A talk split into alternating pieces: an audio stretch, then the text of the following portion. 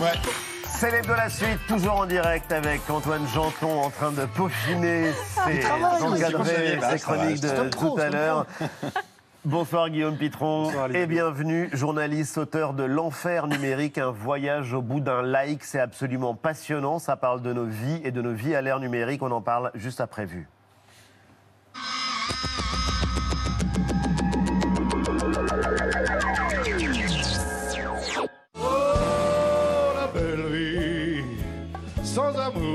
Sans souci, sans problème. C'était l'objectif annoncé au tout début de la campagne de vaccination. Ce soir, la barre des 50 millions de Français ayant reçu au moins une injection a été franchie. Et c'est une dose d'amour que nous allons prendre tous ensemble aujourd'hui. Une dose de cet amour puissant et extraordinaire que seuls les invités de Ça commence aujourd'hui peuvent nous offrir. L'augmentation inquiétante de la consommation de somnifères depuis l'an dernier, conséquence des angoisses générées par la crise sanitaire et les confinements. Or, les benzodiazépines, molécules incontournables dans ces médicaments, présentent un risque important de dépendance.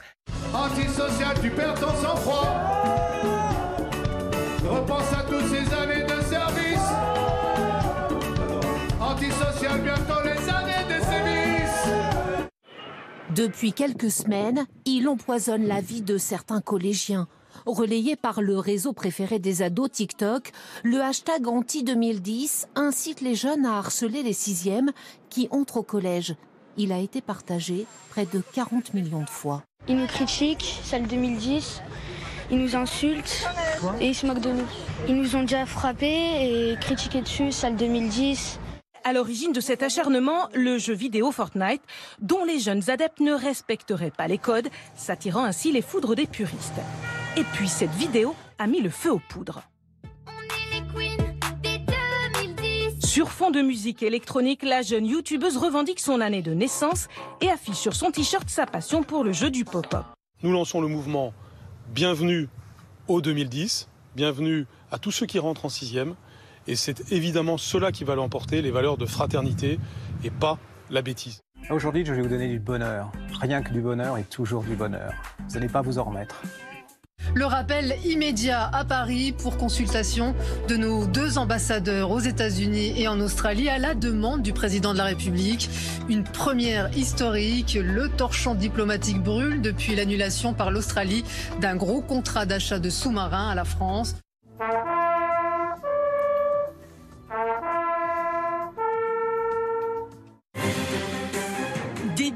De bâtiments de guerre amphibies et un débarquement digne d'un film hollywoodien. Ces images, filmées par l'armée chinoise, sont celles de l'une des dernières démonstrations de force réalisées en août dernier en mer de Chine, une zone où l'appétit de l'Empire du Milieu ne cesse de croître, autant que l'inquiétude de ses voisins et rivaux. Un missile lancé depuis un train. C'est la dernière innovation des militaires nord-coréens. Quelques instants plus tard, c'est la Corée du Sud, cette fois, qui réplique depuis un sous-marin.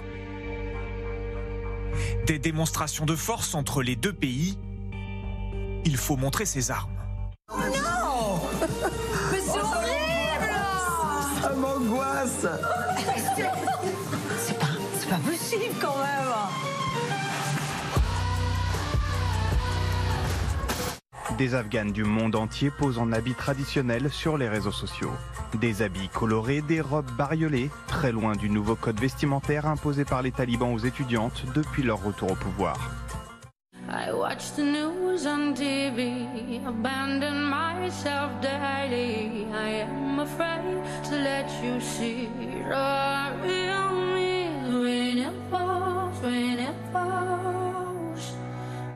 Il y a un petit jeu à faire avec euh, les affiches de Riku euh, partout en France.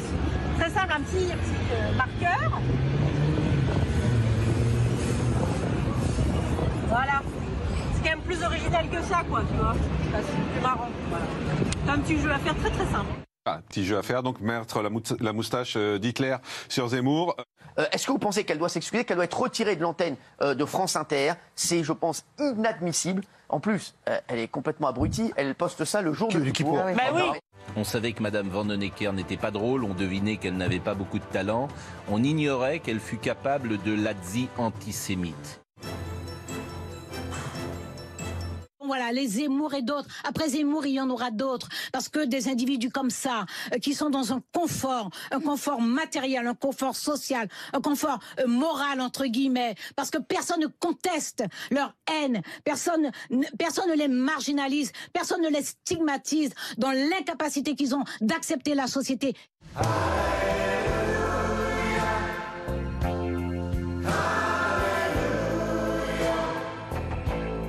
On humilie dans ce pays et on trouve ça normal. Le pays reste calme alors qu'on écrase la jeunesse de ce pays. Vu, rebonsoir Guillaume Pitron. Vous publiez donc L'enfer numérique, voyage au bout d'un like aux éditions des liens qui libèrent. Vous allez nous expliquer comment on peut voyager quand on like, puisqu'on a l'impression que c'est une opération qui se fait instantanément et qu'il n'y a pas de distance, que le temps a été euh, aboli. En fait, c'est une enquête sur notre monde, sur nos vies, sur nos gestes du quotidien, quand on regarde un film en streaming, quand on commande une pizza sur Internet, quand on envoie un texto. Font des sushis sur Internet. Ouais. Bah écoutez, euh, le numérique en tout cas n'a jamais été vrai. autant présent dans nos vies, mais c'est une très mauvaise nouvelle pour la planète et vous avez étudié les conséquences écologiques, sociales euh, sur quatre continents. Vous avez euh, suivi la route de nos mails, de nos likes, de nos photos de vacances parce qu'il y a une route. Il y a littéralement une route à Libadou, c'est-à-dire que si je like votre profil sur votre téléphone portable, là où nous sommes à un mètre l'un de l'autre, le like ne va pas aller de mon téléphone à votre téléphone. Il va passer d'abord par une antenne 4G ou une box euh, Wi-Fi, il va rejoindre des câbles sous, euh, sous les trottoirs de, la- de- de nos villes, il va ensuite euh, transiter via des câbles sous-marins, puisqu'en fait Internet est d'abord un réseau amphibie sous-marin avec euh, l'essentiel de l'information. Des qui- milliers de kilomètres de câbles essentiellement des sous-marins. millions de kilomètres de Des câbles. Millions de kilomètres de câbles. sous-marins. 99% de l'information passe par des câbles et donc des câbles sous-marins. Les satellites, c'est très très faible dans cette histoire. Ça va naturellement arriver dans un data center, un centre de données. Où Alors vous allez nous expliquer ce que c'est, parce que les câbles, c'est fascinant. En tout cas, on déploie la plus vaste infrastructure jamais construite par l'homme pour pouvoir justement faire un geste aussi simple que euh, like. Ou pas like.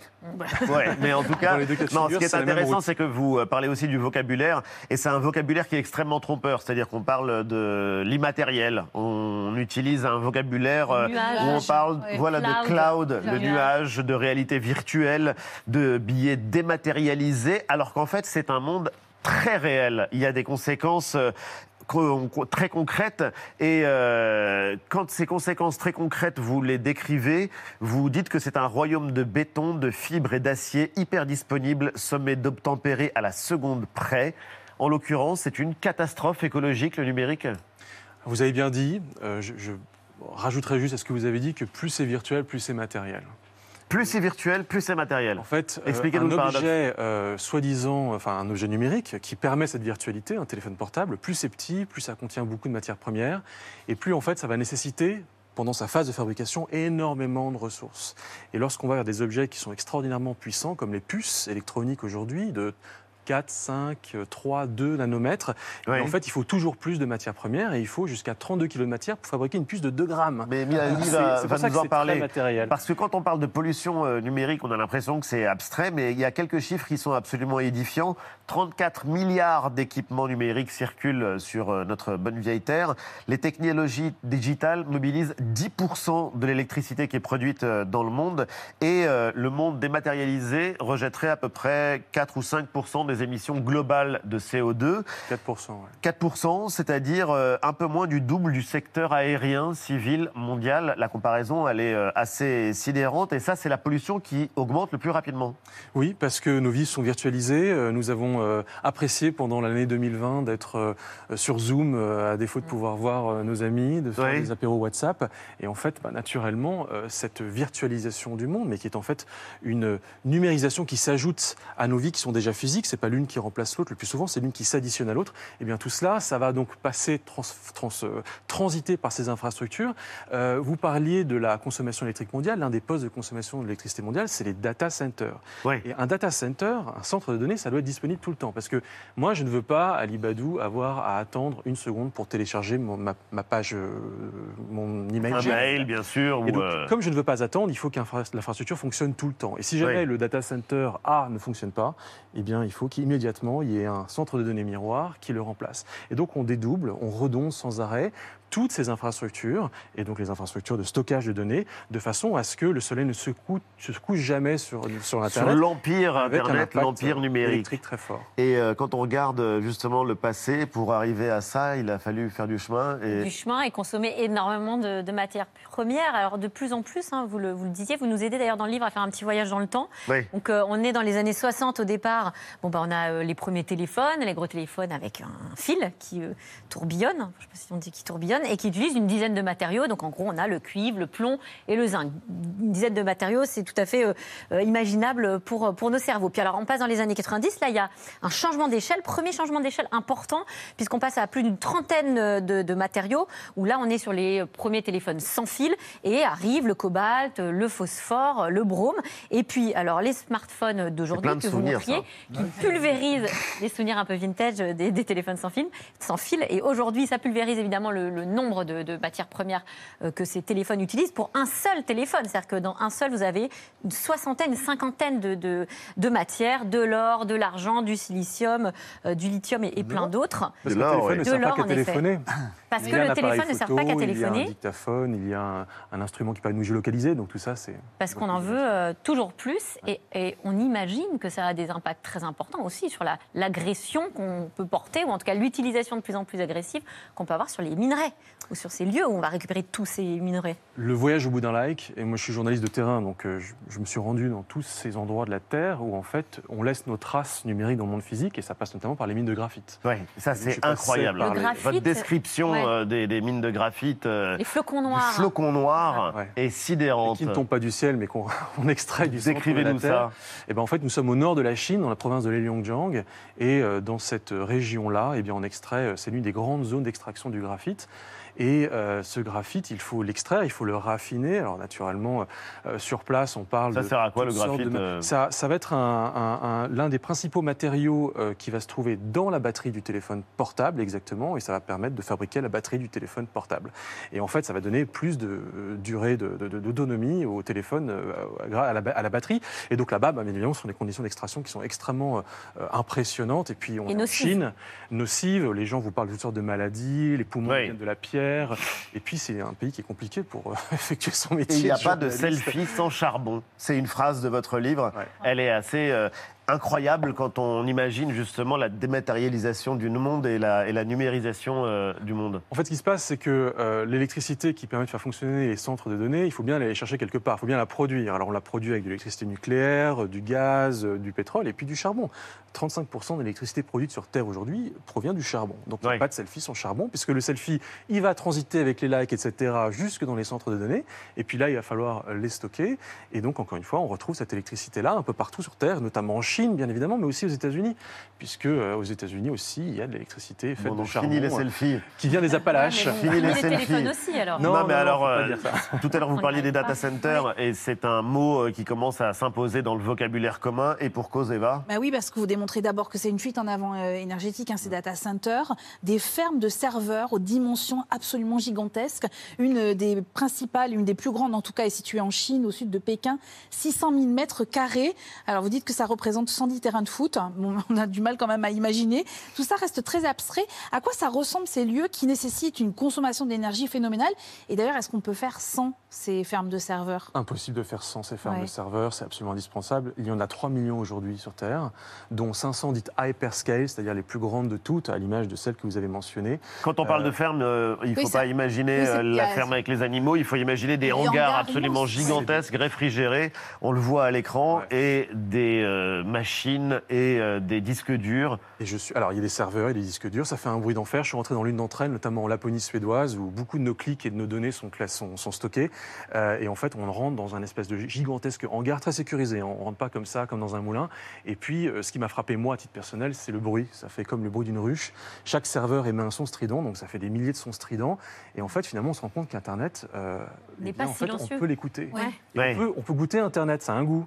On peut Ah bon sentir Internet, Pourquoi oui, ça a un Oui, goût parce que- salé.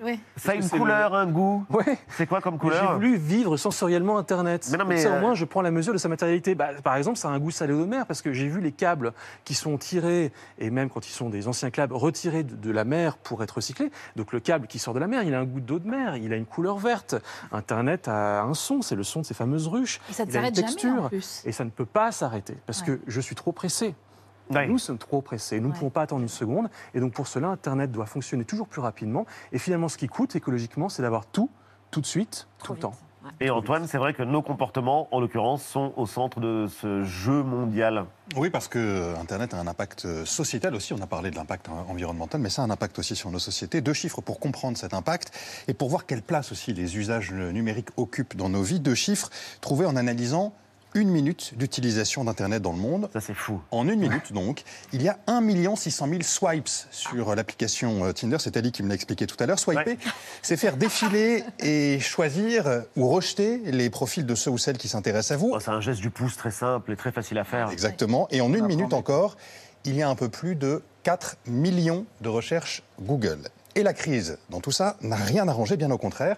Elle a aggravé, euh, pourrait-on dire, à vous lire nos comportements. Vous écrivez qu'il s'agisse de commander une pizza aux anchois, de réserver un billet d'avion, de regarder une série télévisée ou bien de trouver l'âme sœur sur un site de rencontre, on vient de l'évoquer. Internet et le numérique ont fait de chacun de nous des seigneurs modernes dirigeant du bout de l'index ou du bout du pouce des armadas d'assistants virtuels produisant la force de travail de dizaines de serfs et autres esclaves quelques siècles plus tôt. C'est glaçant, cela dit. Parfois, ces assistants que vous mentionnez ne sont pas virtuels, mais bien réels. Exemple avec les livreurs de repas euh, qu'on peut Ouais, commander sur euh, plusieurs applications. Des livreurs qui se retrouvent parfois dans des situations dangereuses, comme cette semaine. Regardez ces images. C'était mercredi soir à Montpellier. Les rues de la ville étaient inondées après un, un violent euh, orage et pourtant, l'un de ces livreurs était sur son vélo à travailler. Des images qui ont choqué. Il y a eu de très nombreux messages sur les réseaux sociaux, même si l'application pour qui il travaille dit avoir suspendu ses services en début de soirée pour ne pas mettre en danger euh, ses livreurs. Mais qu'est-ce que vous vous dites, euh, Guillaume Pitron, quand vous voyez ces images? Moi, ce que je me dis, c'est que euh, Internet devait abolir la poste, puisqu'on allait remplacer les cartes postales par des emails. Et en fait, depuis qu'il y a Internet, il n'y a jamais eu autant de livreurs dans les rues des quais des villes. Ouais. Il n'y a jamais eu autant de personnes comme celle-ci qui livrent des repas, qui livrent des livres d'ailleurs, tant mieux pour moi, c'est aussi la contradiction qui est la mienne, et qui livrent de tout. Et finalement, Internet n'a pas rendu notre monde dématérialisé, elle a rendu notre monde hyper matérialiste. Et pas plus démocratique, mais au contraire, on est revenu au Moyen-Âge et nous sommes tous des seigneurs avec nos téléphones portables, avec des serfs qui ont remplacé euh, les euh, esclaves d'antan. D'un mot, Jean-Michel? Vous êtes hostile à l'idée de passer à la 5G, d'aller encore plus vite, 6G un jour, 7G. Ça a été un débat, on a dit, euh, les, les maires écolos notamment qui s'opposaient à la 5G, c'est des, des- des réactionnaires. Euh. Je ne suis pas technophobe pour un sou. La 5G va apporter plein de bienfaits. Euh, Ça va permettre des révolutions dans le domaine de la science. Ça va permettre de modéliser mieux les prochaines pandémies. Je pense qu'on est tous très heureux de- à cette idée-là. Euh, après, euh, il y a aussi des usages de la 5G qu'on ne connaît pas encore et qui vont être des usages dont on pourra discuter le euh, véritable bienfait social. Est-ce que être tous avec des casques de réalité virtuelle, à supposer qu'il y a un prochain confinement, avec des jeux en ligne avec euh, des Japonais l'autre bout du monde, est-ce que ce sera vraiment utile? Donc, en fait, la 5G, elle va apporter des très bonnes choses, elle va apporter des moins bonnes choses. Elle va permettre d'accélérer l'Internet des objets, c'est-à-dire euh, la connexion de tout. et l'Internet de tout, l'Internet, c'est-à-dire que l'Internet de tout, c'est vous êtes connecté, je suis connecté, mon cœur, les battements de mon cœur produisent de l'information, les végétaux, les minéraux. Et ça, tout ça, ça va être connecté, ça va fournir de l'information. Et il faut bien comprendre qu'on n'est qu'au début, l'Internet de ses impacts écologiques et la 5G va y participer. Donc, c'est pas juste oui ou non, c'est euh, ayons une réflexion intéress- et intelligente, j'espère, sur où est-ce que ça nous amène. et sur nos comportements. Et c'est passionnant. Guillaume Pitron, vous restez avec nous. Il fait euh, partie du très prestigieux palmarès annuel du magazine Time des 100 personnes les plus influentes au monde. L'universitaire sénégalais, il est économiste. Felouine Sarr est avec nous en duplex. Bonsoir Felouine Sarr. Bonsoir. Et félicitations, c'est une euh, belle récompense pour euh, votre travail sur la restitution par la France, notamment des œuvres du patrimoine euh, africain. Vous êtes le co-auteur d'un rapport que vous avez remis au président Emmanuel Macron sur le sujet avec euh, l'historienne Bénédicte Savoie. Votre travail, déjà en 2018, avait suscité beaucoup d'émotions. Est-ce que vous attendiez à ce qu'il soit reconnu aujourd'hui par un grand magazine américain comme l'origine d'un vrai tournant historique? Euh, Non, non, on ne pensait pas à ça et on n'y songeait pas. On- avec Bénédicte, on était occupé à réfléchir sur euh, le sens de la présence des objets du patrimoine africain dans, dans les musées français et ce que les restituer pourrait signifier pour les, les pays d'accueil. Mais il s'est trouvé que ces trois dernières années, euh, le rapport a créé des débats non seulement en France, mais en Europe, Oui. en Afrique, dans les Amériques, et les, et les musées ont commencé à repenser leurs pratiques curatoriales et, on- et, on- et se sont rendus compte qu'elles ne pouvaient plus faire comme si ces objets n'avaient pas une histoire et, que, et comme si on ne devait pas s'interroger sur la légitimité de leur présence dans certains lieux et leur absence dans d'autres lieux. Et on va en parler euh, justement parce que le magazine Time dit que votre travail a engagé un changement qui est euh, déterminant. Restituer des œuvres, c'est un sujet qui fait débat, vous le savez, mais pour vous, c'est de l'ordre de la réparation symbolique. Qu'est-ce que ça veut dire cette expression? Euh, ça veut dire qu'en fait, c'est plutôt de l'ordre de la production d'une relation différente, une relationnalité différente. Beaucoup de ces objets ont été pris dans la violence, dans des rapports de domination et de force, et ils, et ils sont le témoin d'une histoire donnée et, et d'un mode de mise en relation des peuples. Les restituer, c'est reconnaître cette histoire, c'est reconnaître que le geste de captation n'était pas, n'était pas légitime, et c'est surtout reconnaître que les peuples ont besoin de leur histoire, de leur patrimoine et des, et des traces matérielles de leur histoire. Et c'est aussi lui permettre la réinvention du sens de, ces, objets et la, et, et la réécriture de l'histoire de, beaucoup de peuples dont les traces matérielles de l'histoire, je dirais, ancienne. C'est assez formidable parce que c'est vrai que ça permet à des peuples de retrouver leur passé, de reconstituer leur mémoire. Et votre travail fait changer les choses de manière extrêmement concrète. On l'a vu encore très récemment avec le Bénin. Le Bénin qui avait demandé à la France très officiellement de restituer certaines euh, de, des œuvres qui font partie de son patrimoine et des œuvres qui sont notamment au musée du Quai Branly à Paris. Pourquoi ces œuvres-là? Parce que c'est des œuvres qui sont aujourd'hui présentées dans un musée en France, mais tous les musées présentent des œuvres qui sont euh, souvent pillées, qui ont été volées. Il faut savoir que ces objets ont été pris en 1897 par Alfred Dodds lors d'une conquête militaire euh, qui, a, qui, euh, qui a vaincu l'Empire d'Abomey et que ces objets sont des, des, régalias, sont des insignes royaux et que le palais d'Abomey au Bénin est vide. Lorsque vous allez là-bas, lorsque les, les Béninois veulent, veulent se récupérer leur histoire, il leur manque des traces claires. Lorsque vous dites à des jeunes Béninois que votre civilisation a produit des œuvres d'art, des objets qui sont absolument magnifiques, raffinés, ben, ils ne les voient pas en fait. Ils ne les voient pas, ils ne peuvent pas rentrer en contact physique avec. Les artistes du, donc, du pays ne peuvent pas être en, fond- euh, en face de formes anciennes. Et, et- et lorsque ces objets sont présents ici, ils Oui. manquent ailleurs. Évidemment. oublie, en fait. Et le Bénin est en train donc- de faire un donc- grand travail justement pour euh, construire Absolument. des musées qui rappellent la mémoire des royaumes d'Abomey, euh, qui sont des royaumes Absolument. très anciens. Parmi ces œuvres qu'on peut voir au Quai Branly, il y a une icône. C'est la statue de l'homme requin. C'est euh, une icône euh, guerrière. L'œuvre est magnifique. Elle fait à peu près la taille d'un homme. Qu'est-ce qu'elle représente? En fait, ce sont des stat- statues anthropomorphes qui, qui- qui représentent les trois rois, Gézé, euh, Glélé et Béanzin. Donc, en fait, donc c'est des statues absolument importantes puisqu'elles rappellent euh, des rois du, de l'Empire d'Abomey. Et ce qui est intéressant, c'est que ce sont des statues mi-homme, mi-animal. Et ils disent beaucoup sur les cosmologies, sur les mythologies et, et sur la manière dont on se représentait d'un point de vue symbolique ces rois-là. C'est euh, extrêmement passionnant de vous écouter et c'est intéressant de voir que ça ne concerne pas que la France. L'Allemagne s'engage aussi dans le processus, d'autres puissances euh, coloniales. On est euh, au début d'un mouvement.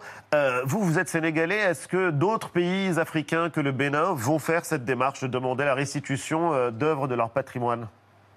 Oui, ce qui est intéressant, après la restitution de la France des 26 objets du Bénin et d'un sabre au Sénégal et d'une couronne à Madagascar, il y a sept pays africains qui ont demandé un certain nombre d'objets, dont le Mali, le Burkina, le, le Niger. Et donc il y a un mouvement, puisque ce qui- ce qu'il faut savoir, c'est que les pays africains réclament depuis les années 60 la restitution des objets, mais ces, ces demandes ont, ont toujours fait l'objet d'un refus. Certains pays se sont découragés.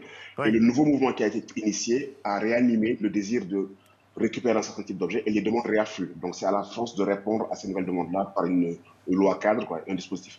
Et grâce à vous notamment, Mais- puisque vous avez travaillé sur les conditions de restitution, euh, on va devoir vous laisser. On va devoir vous laisser malheureusement, Felwin. Sarr. Mais euh, merci infiniment d'avoir été euh, avec nous depuis Voilà, euh, la. Suisse et encore félicitations. Merci Guillaume Pitron, l'enfer euh, numérique, voyage au bout d'un like, c'est aux éditions des liens qui libèrent. Je te l'offre euh, si on a besoin. Et arrête de prendre des selfies. C'est l'hebdo se termine lundi à 19h. Babette Lemoine et c'est à vous. Quant à nous, on vous retrouve samedi prochain à 19h en direct. Salut et portez-vous bien.